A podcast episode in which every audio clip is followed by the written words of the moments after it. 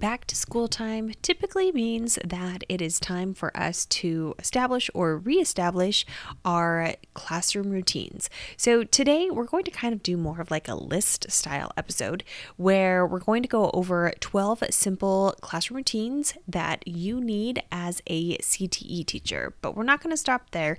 We're going to go over some of the questions that you might ask to help formulate or come up with what those routines would look like in your classroom, lab, or shop space.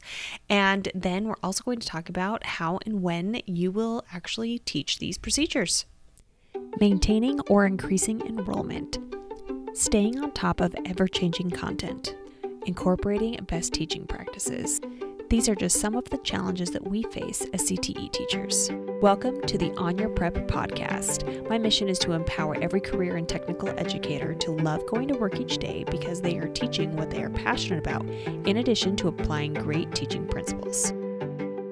So that I don't forget, I wanted to mention that I do have a routines and procedures planner inside of my TPT store that goes in more depth on these 12 routines that we're going to talk about and gives you some prompts and some ways that you can fill that out and really keep yourself scheduled and organized on how you are going to implement these 12 routines. So let's get into those routines. So the first one is entering the classroom. How is that going to look?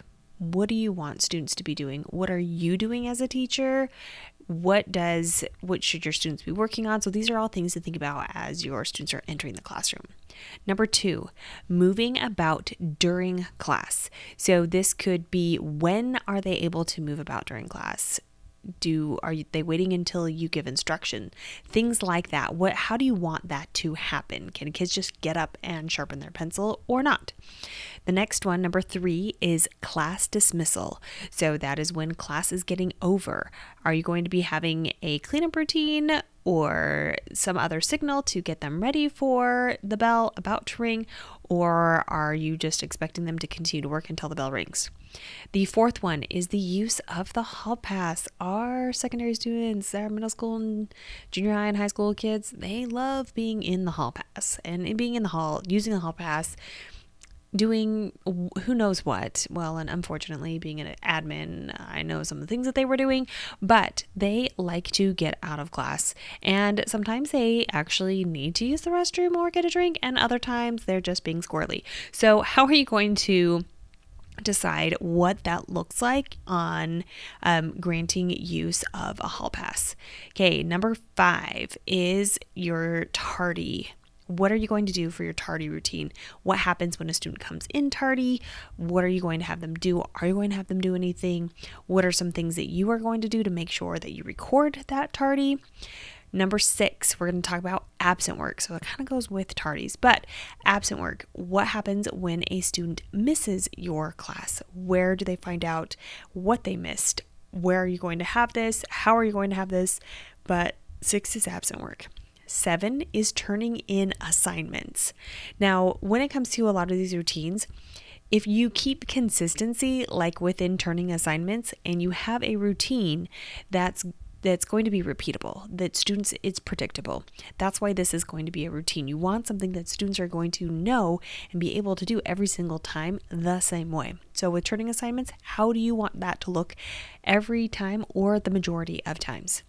Okay, now we are on number 8, which is getting help during independent or cooperative work time. So while students are working, if they have a question, what do you want them to do? Do you want them to ask their neighbors first? Do you want them to raise their hands? What exactly are you wanting them to do during that time? Okay, now we're on to number 9. So any substitute or guest teacher procedures. So how can you get them ready before they are going to have a substitute teacher so that they get those tasks completed that you want them to complete while you are gone? All right, now we are on to number 11. So using computers, Chromebooks, or iPads, so any sort of devices. And what are you doing with those? How are you storing them? How do students get them out? What exactly should they be doing with those particular devices? And then when they're using them, if you're instructing, Are they supposed to close them? What are they supposed to do? So there's a lot of things to think about when it comes to using those devices. All right, number 11. So any sort of lab day or a work day or something where they should be able to come into the class. Are they going to come into the class and then just instantly start working? Are you going to be still having a bell ringer or some sort of structure even on those lab days? And then you could also think about what kind of cleanup needs to happen when you do have those lab days. So you could have some extensive, once again, routines that go along with that. And then the final one, number 12, is using new tools and equipment. So any new tool and equipment, do you want them to pass them off with you first so that you know that students can properly use those tools and equipment? Or what system do you have in place to train them mainly for safety? So now that we've got your wheels turning and thinking about those 12 and then how those might look, I want you to think about some questions, and you'll probably have to rewind or I guess re-listen to this so that you can listen to those 12 again. But I want you to ask yourself some questions when you are specifically thinking about each one of those routines. So you want to know, what does this routine look like for students? So from their perspective, what do you want them to be doing? What does it look like from their perspective? How do you want them to act? What exactly do you want them to do? And be very explicit and clear in that explanation. And then what will happen with students who don't follow the routine is what consequence? And try to think of like natural consequences, but that's one place to start with how you're going to handle kind of some classroom discipline in helping kids actually learn these routines and follow them, but you will probably have to do some reminding, some other things. So how do you want that to look? And then what does this look like for the teacher? Because inevitably, when the students are doing the routine, you are also going to be doing the routine, and you actually could have two different routines. So your students could be working on bell work, and that could be when you are taking attendance. So there's just some things that you could do that kind of stack on one another, and that something that they do might trigger something that you do, and something that you do might also trigger something that they do. Okay, so now I'm also going to talk a little bit about how and when you will teach these procedures and routines. So there was a question that was brought up in a Facebook group that I'm in, and it was specifically geared towards secondary teachers. And someone had asked, how do you present your routines? So I think there's definitely a couple of different ways to do it.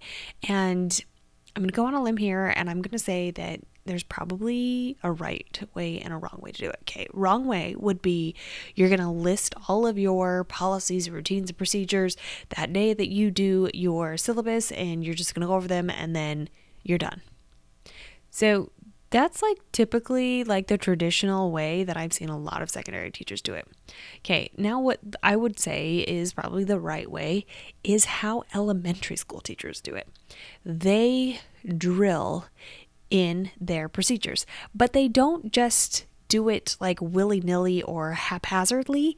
They do it when the time is upon them. So for example, if you're teaching students how to turn in assignments, it doesn't make sense for you to go over how to turn in an assignment if they're not turning in an assignment. They're not going to remember it because it's not relevant to them in that moment. But the other great thing that elementary school teachers do is they repeat it several times. So for the first 5 times that students are turning in assignments, you're going to go over that routine over and over and over again, because they are going to learn from repetition, and they might not be paying attention totally for those first few times. There's still going to be questions. There's still going to be things that they don't catch and they don't do right. So just have patience with them. I know that it's going to take several times, but as you are introducing these, make sure that it makes sense to the students. Because once again, if it doesn't make sense and the timing's all off on it, then they're just going to get bored and they're not going to remember. And then they're going to ask you a million bazillion questions when that time does come and they're absent. So let's review. I'm going to go over the 12 again just to get you thinking about And I know 12 is a lot. So if you are not ready to take on these 12, your assignment is to think about 2 of these from this list that you can develop, and you can answer those questions as far as what does it look like for students, what will it look like if a student doesn't follow the routine or procedure, and then what does it look like for the teacher. So here's 12, but you need to choose 2. So entering the classroom, moving about during class, class dismissal, use of hall pass, tardy, absent work, turning in assignments, getting help during independent cooperative work time, substitute or guest teacher, using computer Chromebooks or iPads or any devices, lab day, and using new tools and equipment. I love to see what you guys are doing in your classrooms. So when you complete this assignment of coming up with 2 different routines as you are teaching students or as you're planning them, feel free to tag me on Instagram so that I can see the great things that you're doing for your students. So it's at Kristen Massick, KristenMassick. And be sure to share this podcast episode with anyone who needs some help or is getting started with the school year this year and wants to really get their routines and their systems ready to go so they can have a successful school year. Until next week.